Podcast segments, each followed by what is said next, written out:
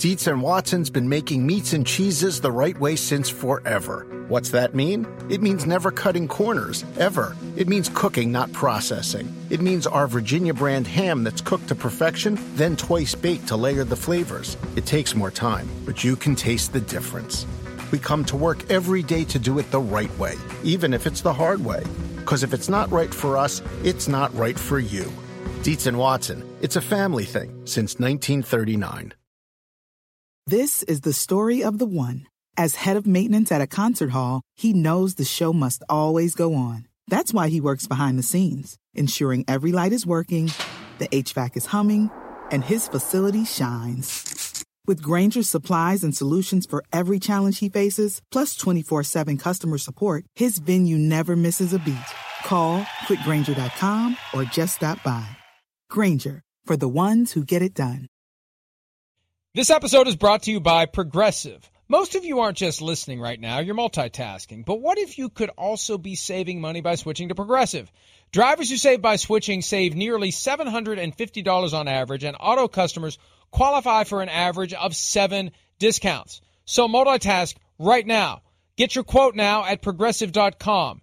Progressive Casualty Insurance Company and affiliates national average 12 month savings of $744 by new customers surveyed who saved with Progressive between June 2022 and May 2023. Potential savings will vary. Discounts not available in all states and situations.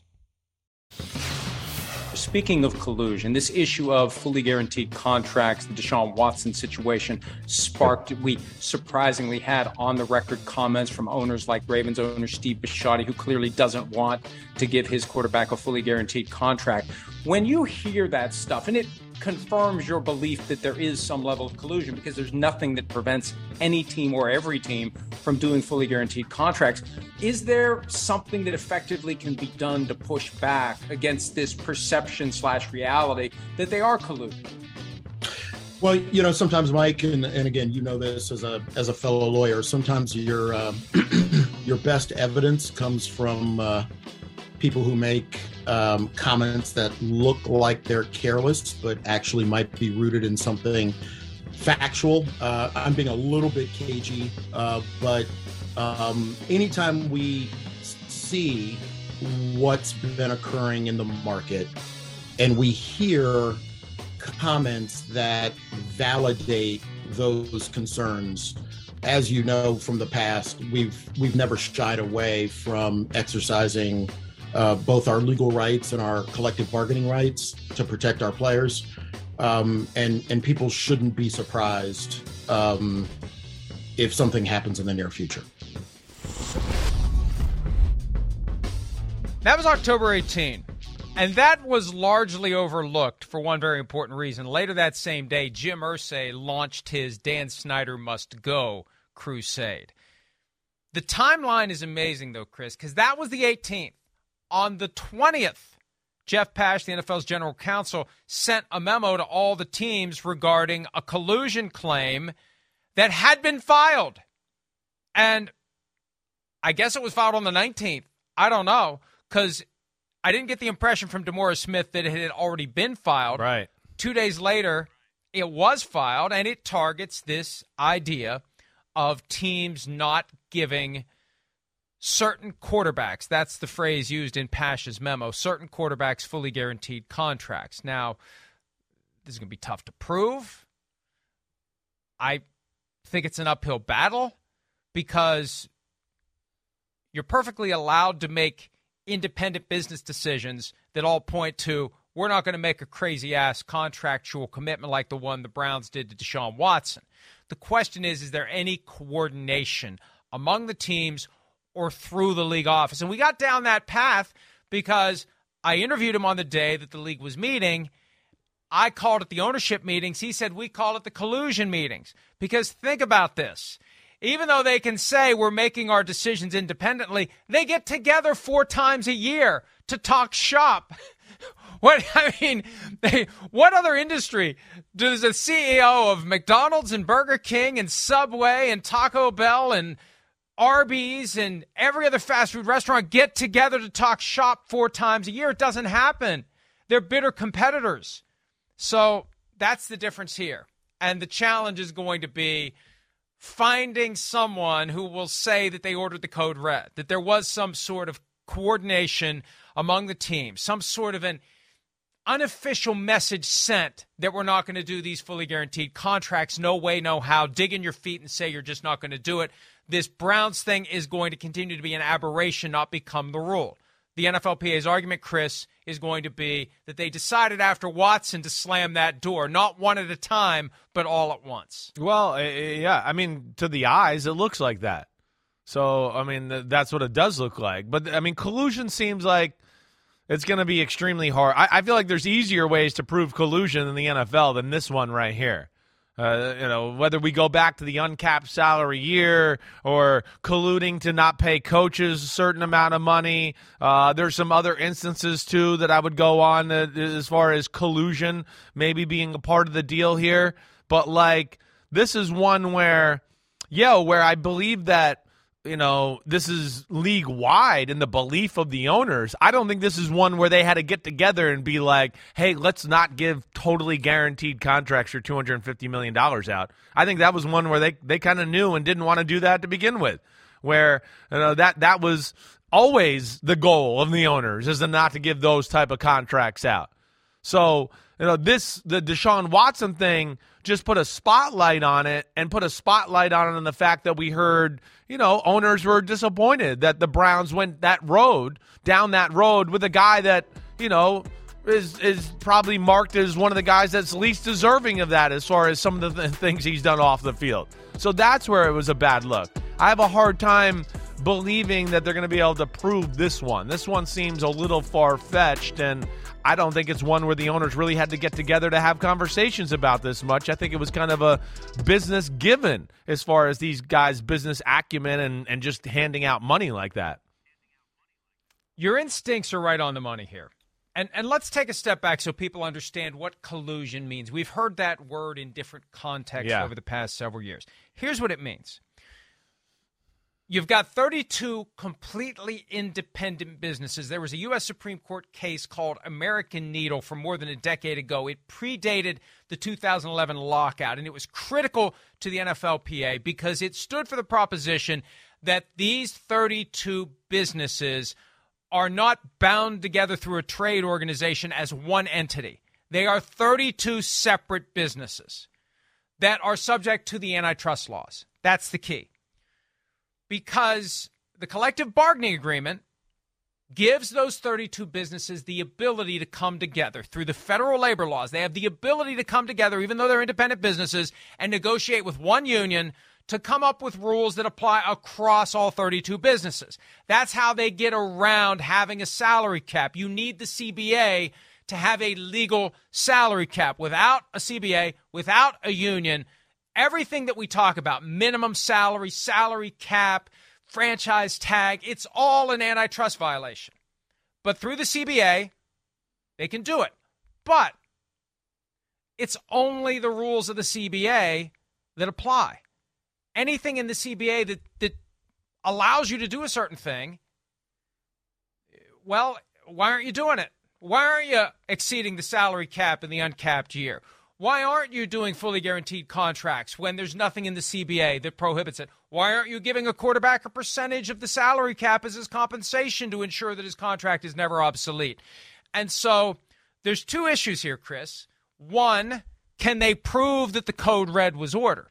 Can they get to text messages sent among owners, emails sent among owners, emails sent to the commissioner or other key employees of the league? I don't think they're going to have that success. And you can't prove specific collusion without it. But your point, your instincts, and your instincts are are very good. The collusion's baked into the system. The collusion's hiding in plain sight. Right, right. It's just the way they do business.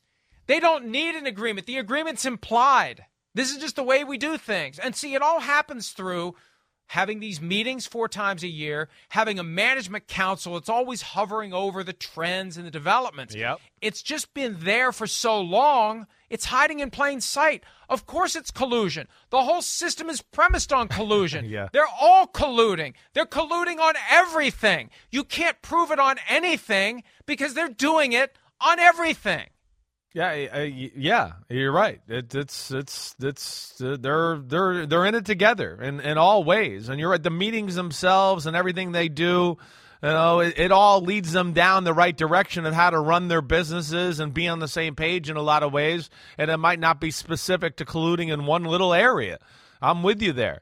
You know, and and you know, again, even with this situation here, yeah, I don't think there had to be a specific meeting as far as like, hey, we don't want to give out guaranteed contracts to guys. Right. I mean, we, we know that. First off, these guys didn't become billionaires. That's not on the agenda. Right. That's not on the agenda. Right. Yeah. Eh, you know, it, it, it's it's one. It's where where I find it hard is it's not where these guys made billions of dollars of just giving away money for for free here. And then two, you know, the other part of this collusion thing is just like who is. I guess what I would argue, you know, where the NFLPA might not have a chance here, just like who is really even deserving of guaranteed contracts anyways to think that there's enough talk and colluding to go on with this conversation. Yeah, it would only be the quarterbacks. That would be it. And you're not going to give them a guaranteed 8-year deal or something along that along those lines there. Uh, so that's where another reason I look at it to go. I, I have a hard time believing they're going to be able to prove this aspect from the NFL. I think part of it too is going to be how the Cardinals pushed back against Kyler Murray to the extent that his agent Erik Burkhardt tried to get a fully guaranteed contract, and how the Broncos pushed back against Mark Rodgers, Russell Wilson's agent, who I thought would get a fully guaranteed contract from the Walmart moguls. But you know what? They just showed up. The last thing they want to do is piss everybody off by doing what Jimmy Haslam did. And that's another key piece of the evidence. Chris, this is when my lawyer hat falls back onto my toupee and I start thinking of what would I want? I would want to know how the Browns were received at the league meetings in March because I remember hearing, I remember seeing this idea that they were going to get the cold shoulder yeah. for the Deshaun Watson contract. I'd want to see the text messages among Andrew Berry, Kevin Stefanski, Jimmy Haslam, Paul DePodesta, where it was like, you know, I I saw so and so, and boy, phew, man, you know what he said to me, that kind of thing. You know, comparing notes on the experiences they were having, knowing full well that they may be walking into a mess here with all these other folks uh, upset with them. I, I think all the way back, Chris, to 2006 the Steve Hutchinson contract that the Vikings came up with, yeah. with the poison pill, right? It was based on the geographic the location of, of, where the games are going to be played. Yeah, it was yeah, and and they went to the league meeting that year, and the Vikings were persona non grata. They were in trouble. Everyone was pissed at them, and they decided no more of this. We're changing the rules. So I, I I'm with you we're so far gone in the way this business model operates. The collusion is just there in plain sight, and they're not going to be dumb enough to ever leave the breadcrumbs out for us to see, but they don't need to. They don't need to leave breadcrumbs. They know the way home. They know how to do this. And when every contract has to be approved by the league office, and when the teams are constantly talking to the league office, talking to the management council, talking to the people who are saying, well, we're not so sure about that. How are you ever going to prove that? Hey, you know, we're thinking about fully guaranteed. Hey, what do you think about giving the quarterback a percentage of the salary cap? This conversation never happened, but that's probably not a good idea.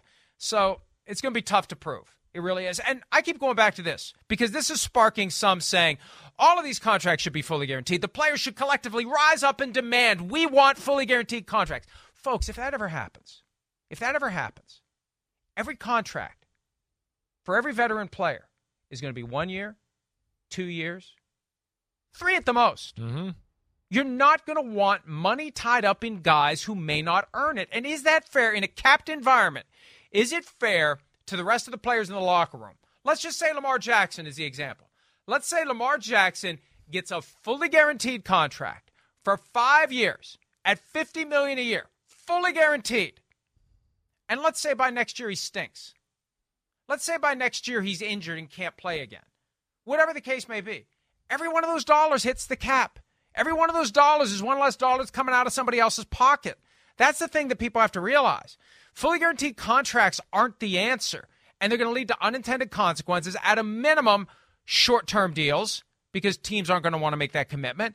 And the worst case scenario is a bunch of money tied up in guys who don't deserve it while the guys who are earning it aren't getting their fair share. That's not a good outcome either, Chris. No, it, it definitely is not. It's it's not the the outcome you want. And and honestly, the non-guaranteeing of the contracts and the salary cap and everything that is associated with the NFL is the reason the league is so great and competitive.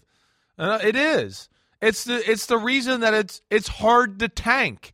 Teams can do their best to set up the tank, but like what you're talking about, a lot of the players are going, you know, my contract, yeah, I have another year, but they can cut me. I, I got to keep playing awesome here. So the camera and the you know the big eye in the sky has got me, and you know the next team that sees and says, "Oh wait, that guy wasn't tanking; he was playing awesome in that game." That's one of the aspects that makes the game awesome. It's one of the aspects that in week 17, when we have a team that's you know three and 12 playing a team that's you know 14 and three or 14 and two, that it's a competitive football game because some of those guys with the non-guaranteed contracts and stuff are going, damn, I got to play good, even though this game doesn't mean jack diddly squat to our team or anything like that. And the big picture of things, it means something for me individually and the guy next to me individually. So hey, let's play together and let's play good together here so we can get each other paid. It is one of the great aspects of the sport and, and what makes it king of our country right now, at least in my opinion. So, yeah, I'm with you in the fact that I don't think guaranteed contracts are the way to go here as far as fully guaranteed for a long period of time. That's for sure. The current system has resulted in a season that has seen 125 games, now 126. That was before the Chargers Chiefs game Sunday night. So 126 games have been within one score in the fourth quarter. 72 games have been decided by six points or less. Both are records. The 72 games, six points or less, ties 2016. The 126 games within one score in the fourth quarter is an all time record through 11 weeks. That's what you get when you have a salary cap system that works. And the alternative is baseball. Well, oh, yeah. And nobody wants the NFL right. to go the way of baseball. Or the alternative is like 80s and early 90s football, right? Where we knew the five teams that were going to win the Super Bowl every year. We, I mean, we knew. And, and and we saw a number of games through those years where those five, six teams, they would dominate half of football. And you just go, well, they're going to wipe the floor with this team this week. You know, it's not that way anymore. That's why we talk about matchup league now. It's where it's, hey, you got to be careful of how you organize your team and where you put your assets. And you're going to play a team every now and then that's going to put their assets in an area where you don't have your assets. And all of a sudden, whoa, this is a tough matchup for us. In the 80s, it didn't matter. The 49ers, they outspent everybody. They well, what matchup do you got for us? Oh, we, that's right. We got the advantage in every matchup. That's why I hated the 49ers. I hated them. You know, DeBartolo kept spending money and doing all that. They had no weakness in their football team. But I mean, you know, and want... they were in the and they were in a division that they ran roughshod. Right, over. exactly. I mean, we knew that the Giants, the Bears, the 49ers, the Washington Redskins at the time, the Cowboys.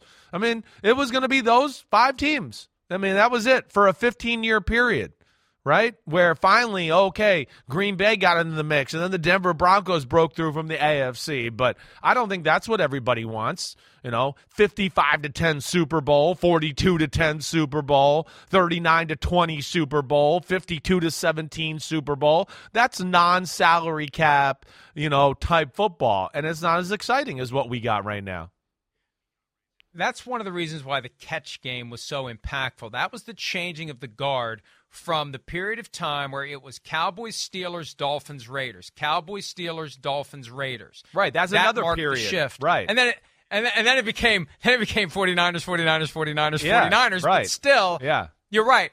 That it's impossible. Look at what happened to the Cowboys in the early 90s just as the salary cap was starting to take root teams would specifically target Cowboys players who were free agents just to break up the Cowboys. And it worked. Jimmy Johnson's team was broken up by the fact that others came in and started pilfering their, their key players. And then and that's where we are now. Any given team, any given Sunday can win. Any team can turn it around.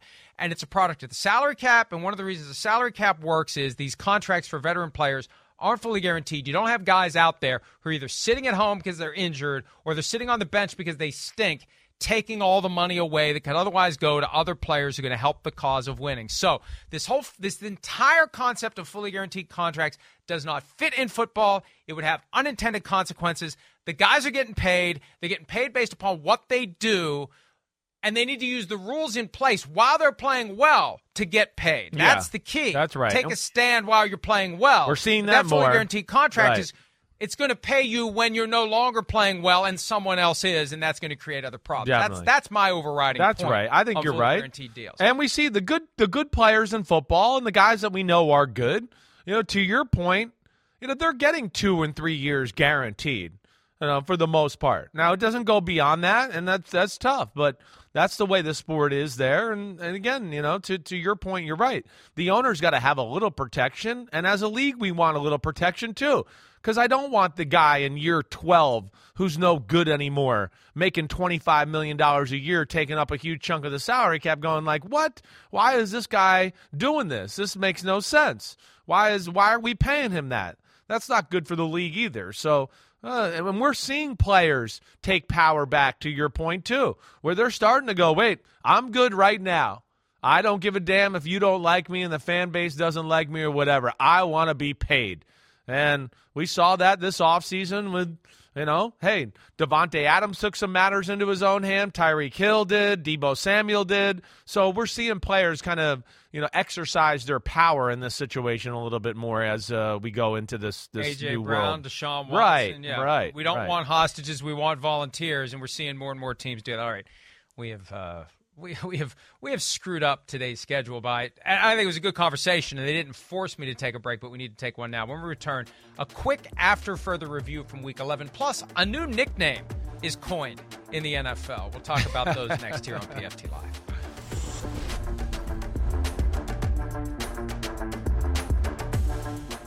Around any corner, within every battle, and with the dawn of each new day, the threat of the unexpected, the unpredictable, and the unrelenting lies in wait.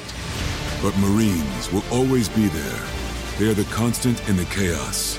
No matter the battlefield, Marines adapt to win, defeating every shifting threat, protecting our nation's future.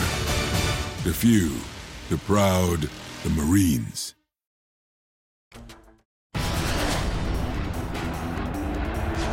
Snap back to Prescott. He's got a lot of time. Deep down the right side. Oh, he's caught at the 45, 40, Pollard, 20, 10, Pollard. Uncle. Good night, nurse. Dar, play action again. Working downfield. Walks into your corner. Adams went over at the five. He walks in, and the Raiders walk off with a win.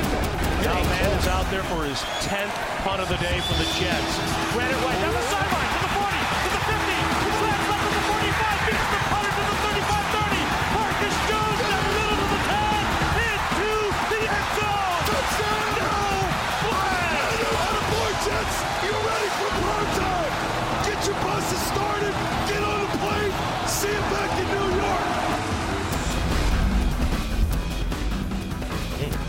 Hump Day Homers, Week 11. Always fun. And that last play, 3 3, headed to overtime. Possibly a tie between the Jets and the Patriots because nobody's offense could do anything. The 86 yard punt return by Marcus Jones. Chris, that's our focal point for after further review today. At the very end of that play, and who knows whether it was even critical to the effort of Marcus Jones to get to the end zone. Who knows if Justin Hardy would have even gotten Yeah, right. to Marcus Jones. Right. But th- let's just appreciate the beauty of this. Cutting it inside, getting past Braden Mann, and then off he goes. But it's right here. There's Mack Wilson hitting Justin Hardy and putting him on the ground. Now, okay. Oh boy. Well, that angle makes it even worse. That was a block in the back.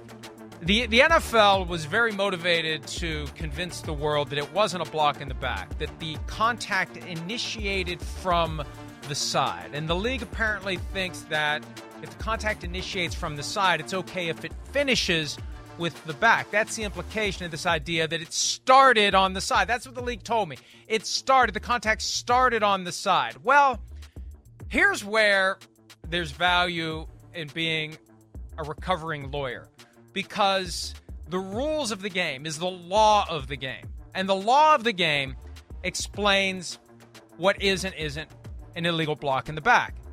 And my interpretation, just to not bore anyone any more than we already have with all the legal crap today, there's no way that that hit by Mack Wilson on Justin Hardy is not an illegal block in the back, the way it's defined in the rule book.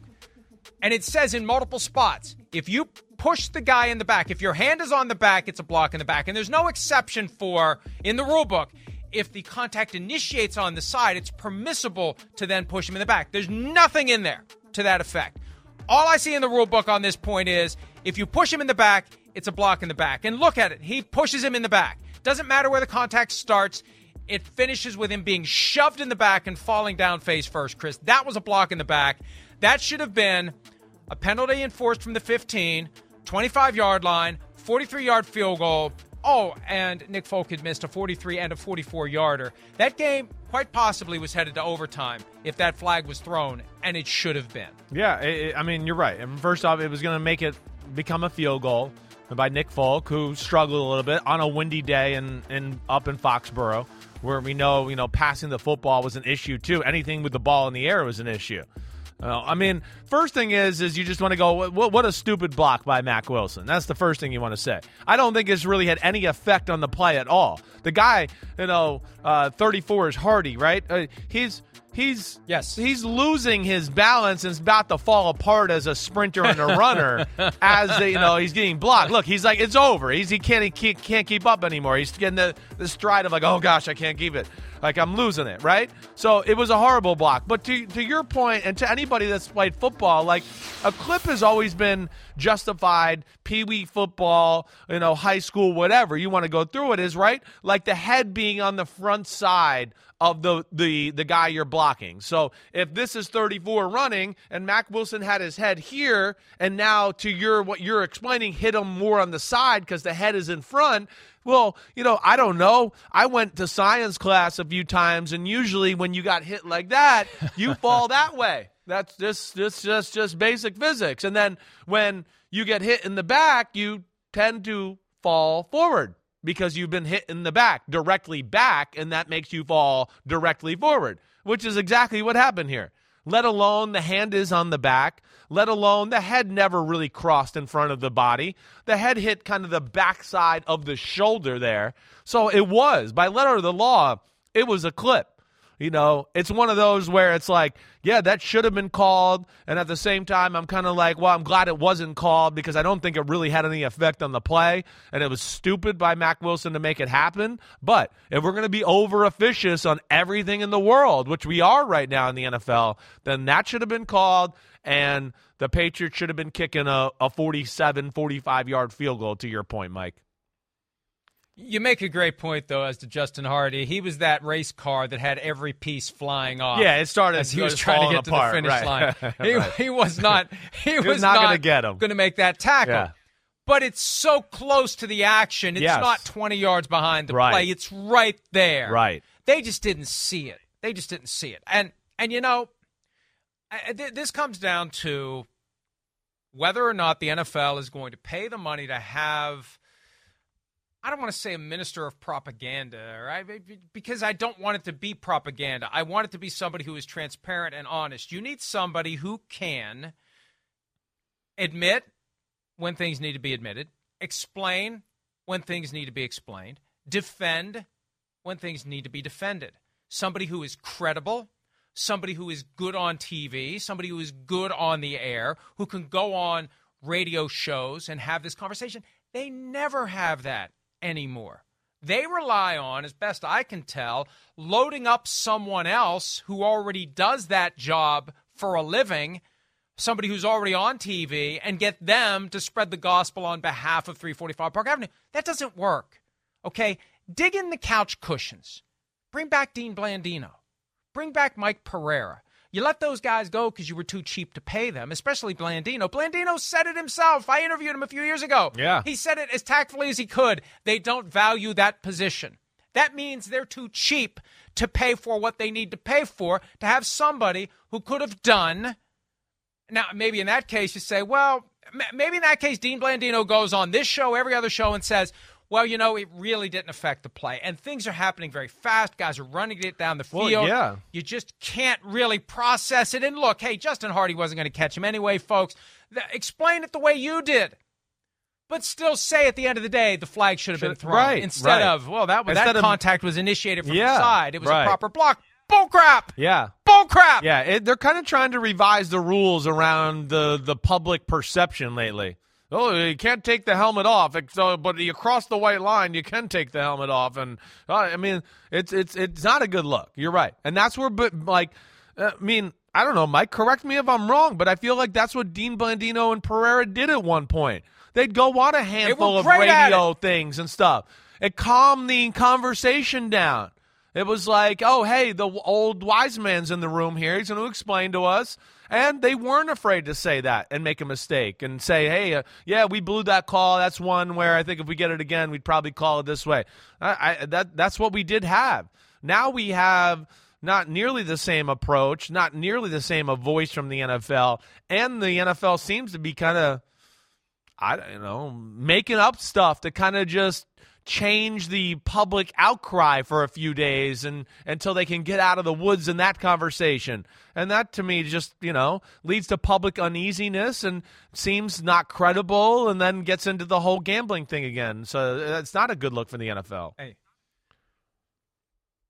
Al Riveron was the one who succeeded Dean Blandino. Al Riveron was not suited for that aspect of the job. He was not good at it. You have to be good at it. You have to be a natural at it. You have to have an instinct for it. You have to be able to communicate in a persuasive, informative, and credible way. And we used to get once a week, the media would, a video where someone, Pereira, then Blandino, then Al Riveron, explaining some of the key calls. The relevant ones, not these random who gives a crap. And that's what it became. It became an exercise in random who gives a crap. They would ignore some of the more controversial calls from time to time for no reason whatsoever. Just tell, I mean, it's what do, you know, I get the only thing that pisses me off more. Well, uh, uh, see, no, I can't even get the word out right because I'm getting upset about it. I get pissed off when people treat me like I'm stupid. I, I'm not a genius, but don't act like I'm stupid. I'm not stupid, but I'm not a genius. Don't act like I'm stupid. Because I feel like at times they think we're stupid. Yeah. And they think we're just going to accept it. Or we're just going to not dare disrupt things. Oh, how dare, how dare. Our, our, our allegiance and our loyalty is to the fans to help them understand what's going on, to help them get what they are paying for, to help and, and to hold the whole process accountable to be better. The whole thing is about trying to make it better. We're not trying to tear it down and leave it in ruins. We're trying to make it better. And these are just suggestions, folks, uh, of things you may want to consider in an effort to make it better. Yeah. Anyway, Serenity now, Yeah. Turkey tomorrow. All right. Let's go to the next one. All right, the next one. How about this? This came out of nowhere. This was unexpected. And, you know, for as boring as the Monday night game was, 38 to 10, blowout of the Cardinals by the 49ers, there's been some stuff in the aftermath that you can sink your teeth into a little bit. what You the hell's Buda going Baker on there? Guys weren't trying, and got it's head DeAndre co- Hopkins and Kyler Murray. You got a coach that got fired Oh, in Rashawn- Mexico City. What the hell went on there? That's right. I mean, things got like all of a sudden incident in Arizona, Mexico City. right? Arizona became the best drama in football all of a sudden over this past weekend. Yeah. Oh, I, don't count on getting the full story on the in season hard knocks either. Uh, and now, Charvarius Ward, the 49ers defensive back, appearing on KNBR, this comes courtesy of NBC Sports Bay Area, said of DeAndre Hopkins, he thinks he's a tough guy. He thinks he's still one of the best receivers in the league, and he's really not. He was just yip yapping all game, and we don't care about that. We just wanted to win. He was getting locked up. He was doing some dirty things. He tried to clip me. He grabbed me by the throat. He grabbed my face mask on one play, so I don't respect his game. That's Steroid Boy. Oh man, look, I'm not up on the whole Marvel and DC universe of superheroes. I'm not aware of Steroid Boy, but I am now. Travaris Ward and Travaris Ward said it. And look, I know DeAndre Hopkins disputes the six game suspension, and it was an inadvertent. They're always inadvertent. And nobody ever deliberately cheats when it comes to PED policy. What a coincidence. But uh, Travarius Ward dubbing DeAndre Hopkins steroid boy. My only regret is they don't play again this year. Yeah. Well, I know. they play It- again this year? Have uh, they already played this year? uh, they already. I'm getting. I'm, this is the point in the year where I can't really remember. No, no, they- I think they- they, have already played twice. no, they don't think they, They have did. another one. They got one more. I'm pretty sure they got one more. Oh, that's yeah. good. Well, good. Yeah, yeah. They Good. play each other the My last game of the true. year. Uh, so week eight, week 18, we'll see that matchup, and you know, yeah. I mean, again, first off, we've seen a lot of players go through Arizona and be uh, get caught with performance enhancing drugs, right? I mean, there's been a lot of connections there through the Arizona team, one way or another. Yeah, this guy might have gone to another team and got you know busted, but he at one point was there in that area to where it makes you think that there's something or somebody in that you know area of, of Arizona around that football team that's getting into these players and and doing this, whether it's Hopkins, you know, we saw, of course, Patrick Peterson. There's a few other guys that have been associated with that, right? Uh, so uh, there's some weird connections there that you can kind of go through and, and start to look at it. But um, Hopkins plays a physical brand of football. He does. I think he's chippy. He pisses DBs off, for lack of a better way to say it. Sorry, London right? And then you pull little antics like this right here that's going to, you know, make people mad. He got a personal foul for this. He should.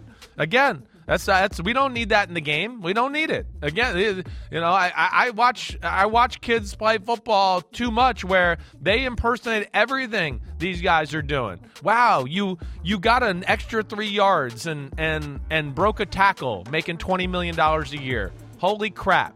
I mean, one, two have to I'll get tell up you what and do though. that. I'll tell you what though. Yeah. That is lame. It That- is I mean, lame. It, I don't need But to I'm do not it. Shocked. that is lame to call that taunting. It's lame to call that taunting. You're you're That taunting something. You're going. One guy couldn't get me. Two guys couldn't get me. You know. that- Yeah, but he's not up. He's not. There's no. There's no dangling man junk, as somebody on this No, program you're right. once It's, it's not it, as and egregious. it wasn't me. Right, right. But I, I, I wasn't shocked that they called this as soon as I saw that. You're showing up two guys, right? I, I mean, that's that's they don't want that. So I mean, again, We just saw AJ Brown get flagged for exactly that. We just saw AJ Brown get flagged for exactly that. Exactly. Right. Right. We saw it a couple of weeks ago. So the lessons out there, the information's out there. It's a failure of coaching or it's a failure of the players to understand, you know, not paying attention to what's out there. But you'd like to think that people who are really locked into what's happening in the league would see that and at some point it would come up, hey guys, you know, that there's another example of the things you you should probably not do. You probably shouldn't point at the defender. They'll get you for that. Yeah. So, uh, and maybe he just didn't care. Sometimes I think guys get in a moment, they just don't care. I know when I get in a moment, sometimes I don't care. You get in a moment sometimes and you don't care. Yeah, sure. And, uh, you know, we say things that cause problems for us later. Yeah. And in the moment, we didn't care. Yeah. No. It, it's Kind of like earlier in the it- program. it's it's tough. Earlier in this segment, maybe. it's tough with the the emotions of the game and and all that. But yeah, that that's what we know that the league wants wiped out. And you know, I mean, as far as steroid boy is concerned, he's gonna have to hear that. That's what happens when. We- you know, you get looked at like that by the, the rest of the league and get caught and get suspended for six games. People are going to throw that at you all the time now. we got to take a break. We're going to throw the new power rankings at you. Spoiler alert, the Vikings are not number one. Uh oh. More PFT Live right after this. Well, we start with the Dallas Cowboys throttling the Minnesota Vikings. Felt so bad for Mike Florio. He was so reluctant to get roped into the Vikings. He was the one that was like, "Pump, pump the brakes, pump the brakes. Let's not, let's not get too excited about this team. They haven't beat anyone of note yet." And then they come back and beat the Bills, and he goes all in. You know, you could tell he was like, "Finally, they've arrived." I think he was number what? They had him number one. The Vikings number one in his power rankings. He was like, "I'm all in."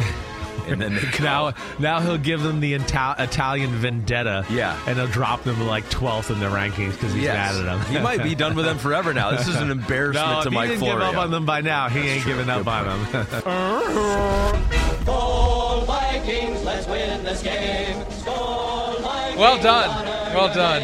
Um, power rankings presented by Google Pixel, and the Vikings have lost some of their juice. They are not 12. I did drop them to number 8, though. I probably should have dropped them lower. The Chiefs are number 1. I think. I can't remember whether they were number one. They probably were at some point. It was the Bills and it was the Eagles. It was the maybe the Chiefs hadn't been number one all year, but they are number one now. They get back up there. The Eagles at two. Cowboys jump to three. Dolphins go up to four without even playing. So I, I, I'm still waiting for two and on to find a way to complain about that one. The Bills jump four spots, getting their win. Ravens hold steady. Niners up three. Vikings at number eight, falling seven spots after getting blown out. I, I, I was thinking about putting them lower, Chris, but I didn't know how much lower I could put them because they are still eight and two. Yeah, that's right. They're, they're still eight and two. Eight and two. I don't know. Had some impressive wins. We know that. I mean, again, yeah, you look at them compared to the Giants. I'd, I'd, I'd take Minnesota there. I understand your thought process there. You know, ahead of the Patriots right now. I'm, I, I, you know, you can't drop them too far. I get you uh, there. I mean, again, there's still too many good things about them and what they've done this year. And yeah, it hasn't been dominant, but they find ways to win. You know, but let me let me ask you this: just at the top, you know, was there? How long did you think about that one? As far as just like who's number one, I'm I'm with you. I think the Chiefs are the best team in the in the game right now. Uh, you take just the last few weeks, but but did you give some thought of still making the Eagles one? No, because th- and this is the old college football poll mentality. The Chiefs were number two and the Eagles were number three, and the Chiefs beat the Chargers um, in impressive fashion. Not that it was a blowout, but the Chargers are a pretty good team.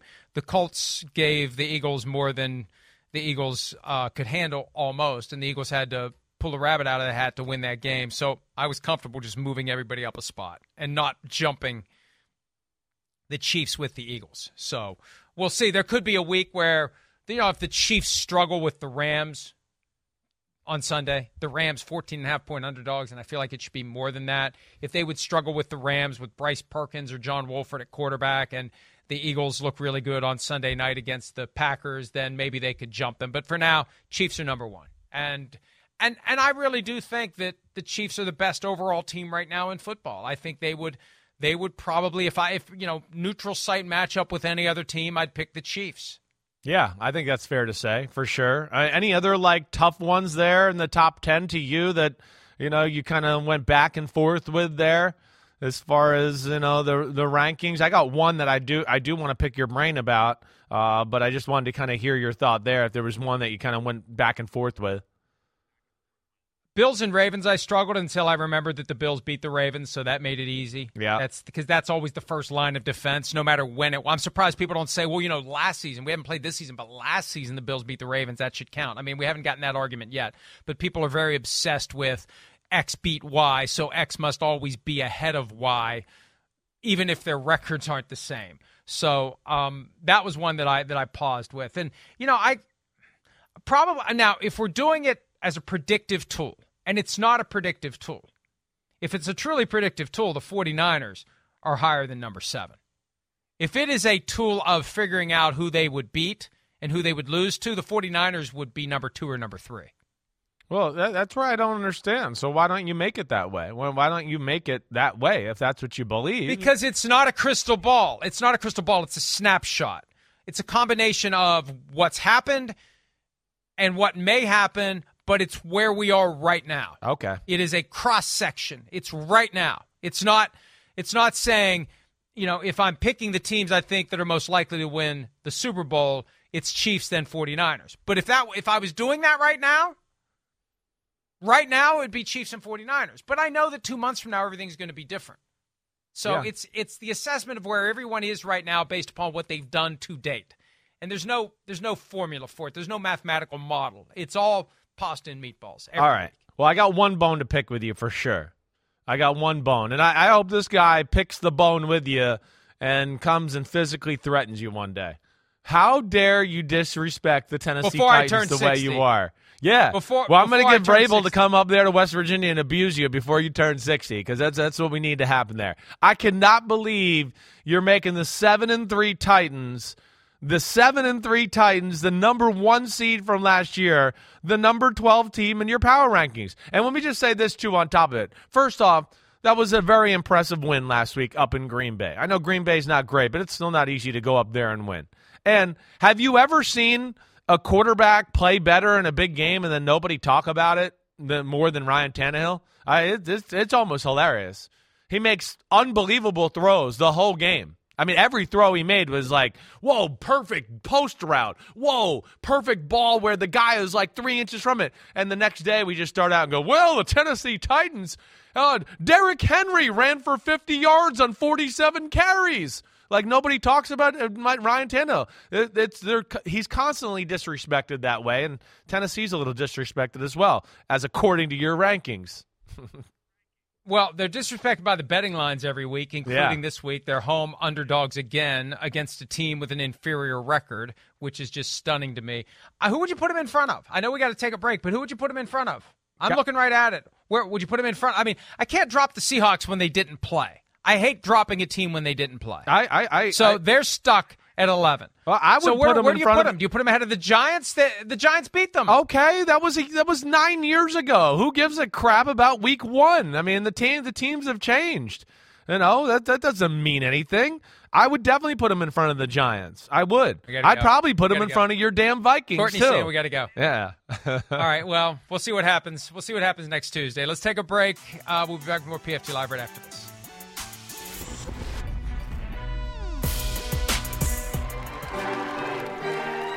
It's a Thanksgiving tradition like none other than the National Dog Show presented by Purina. Thousands of dogs compete for the title of Best in Show.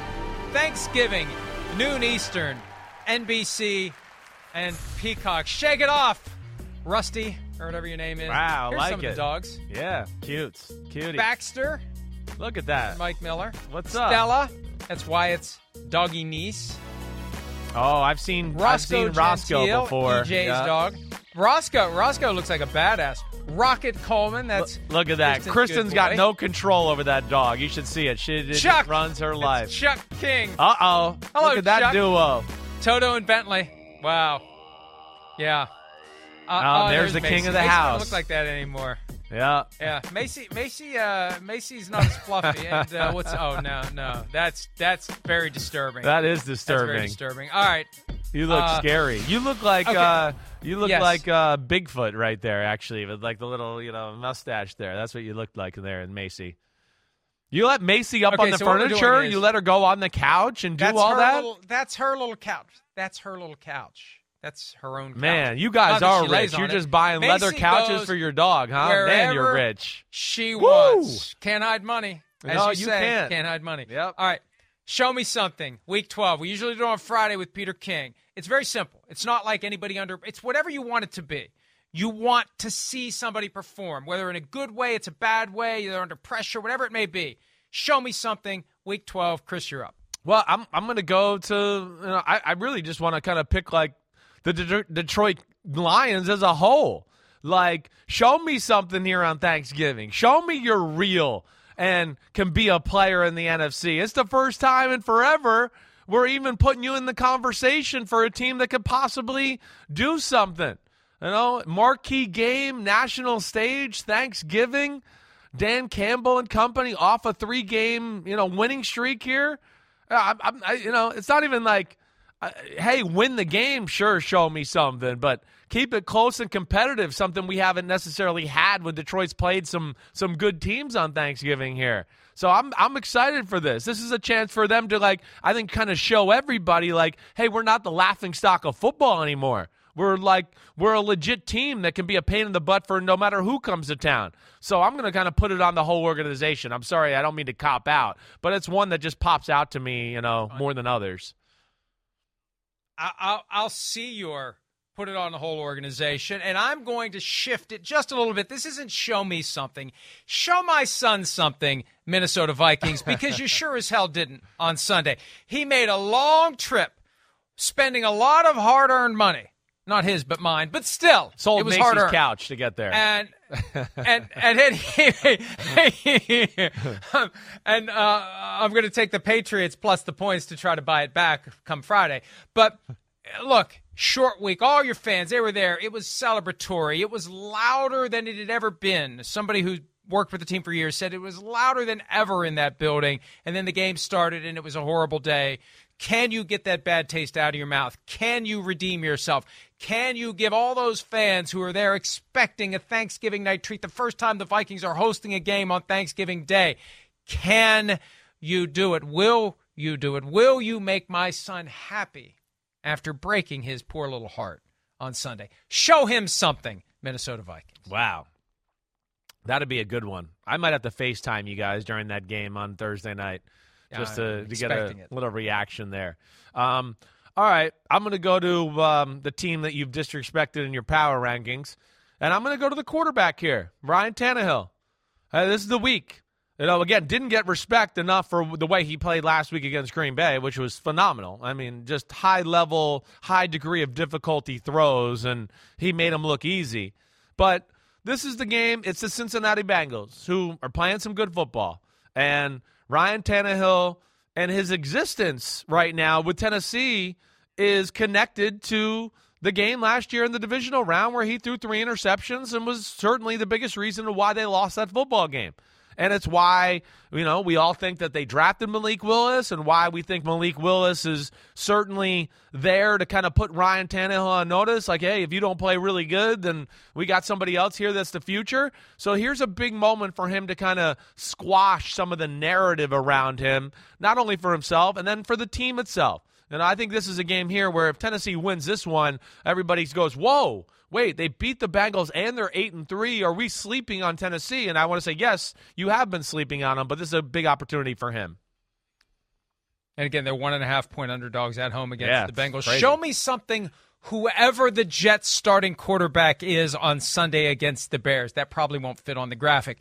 We don't know who it's going to be yet. Yeah, it's Robert crazy, Saleh right? has already said he's looking at everything. Zach Wilson, Joe Flacco, Mike White, who knows? Whoever it is, Jets are still six and four, and they may be facing Trevor Siemian and the Chicago Bears, not Justin Fields and the Chicago Bears. Whoever has that job, this is an opportunity to take it and run with it down the stretch as the Jets try to make it to the postseason. So show me something, whoever the starting quarterback on Sunday for the New York Jets may be. Let's take a break. We'll do round three of the Show Me Something draft for week 12 right after this.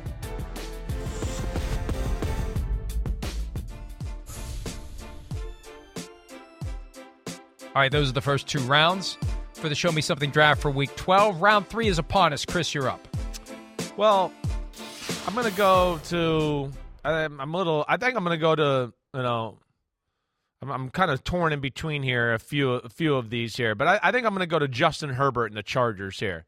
Uh, here, here's coming off of two losses, uh, losing to some good football teams. Where you, the Chargers played well. There's some things to look at them and go, hey, you know, there's some things uh, like that played physical against the 49ers. I mean, the game was there to be had against the Chiefs. I mean, that's two of the better teams in football that we've discussed. So, you know, hopefully those don't demoralize them. But you got Arizona coming to town, who, of course, is reeling and seems a little dysfunctional.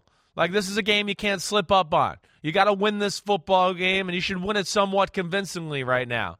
And, you know, you're playing a team that's doesn't have much of a run game and is all about throwing the ball and that fits right into your your mold of what your defense is built to stop anyways. So, you know, Justin Herbert and the Chargers. You want to be talked about as a playoff team and a team that yeah, you dealt with some injuries, but you know, you got to overcome it. Then it's games like this. Don't fall asleep at the wheel. Put the Cardinals away.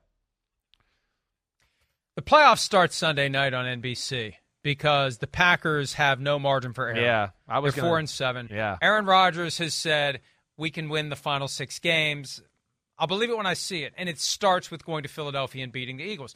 And there were two horrendous throws by Aaron Rodgers in the fourth quarter of Thursday night's loss to the Titans. He had Sammy Watkins wide ass open, plenty of time to stand there and set up and throw, and just missed him. And then Allen Lazard, the next drive on third and three, sailed it over his head. Got booed at home by Packers fans. If they're ever going to turn it around, it's Sunday night. And if they're going to turn it around, it's Aaron Rodgers making the throws that are there, unlike what we saw on Thursday night. Chris, enjoy your Thursday all day. Don't eat too much. Don't smoke too much. And don't bother me if the Vikings are losing to the Oh, Patriots. Oh, that's that's not going to happen. Here we go, Patriots. Everybody enjoy your Thanksgiving. Happy Stay Thanksgiving. safe.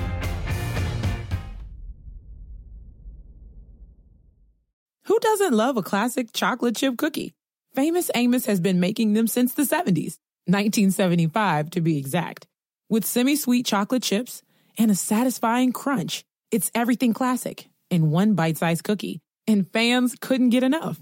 That's right. You'll find our original recipe, the one you know and love, in every bag of Famous Amos original chocolate chip cookies. Find Famous Amos anywhere you buy your favorite snacks.